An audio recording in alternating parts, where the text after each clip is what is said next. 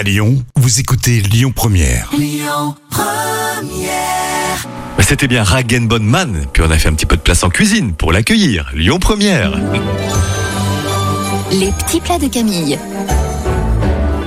La courge butternut farcie au riz et aux noisettes, et ça change tout. Et ça change tout, oui. On va cuire les courges à la vapeur douce ou à l'eau pendant 25 minutes. Et quand la pointe du couteau entre sans peine dans la chair, ça veut bon. dire que c'est cuit. Ça, je sais On connaît la technique. Ah, c'est bien, Christophe. Même toi, tu sais faire.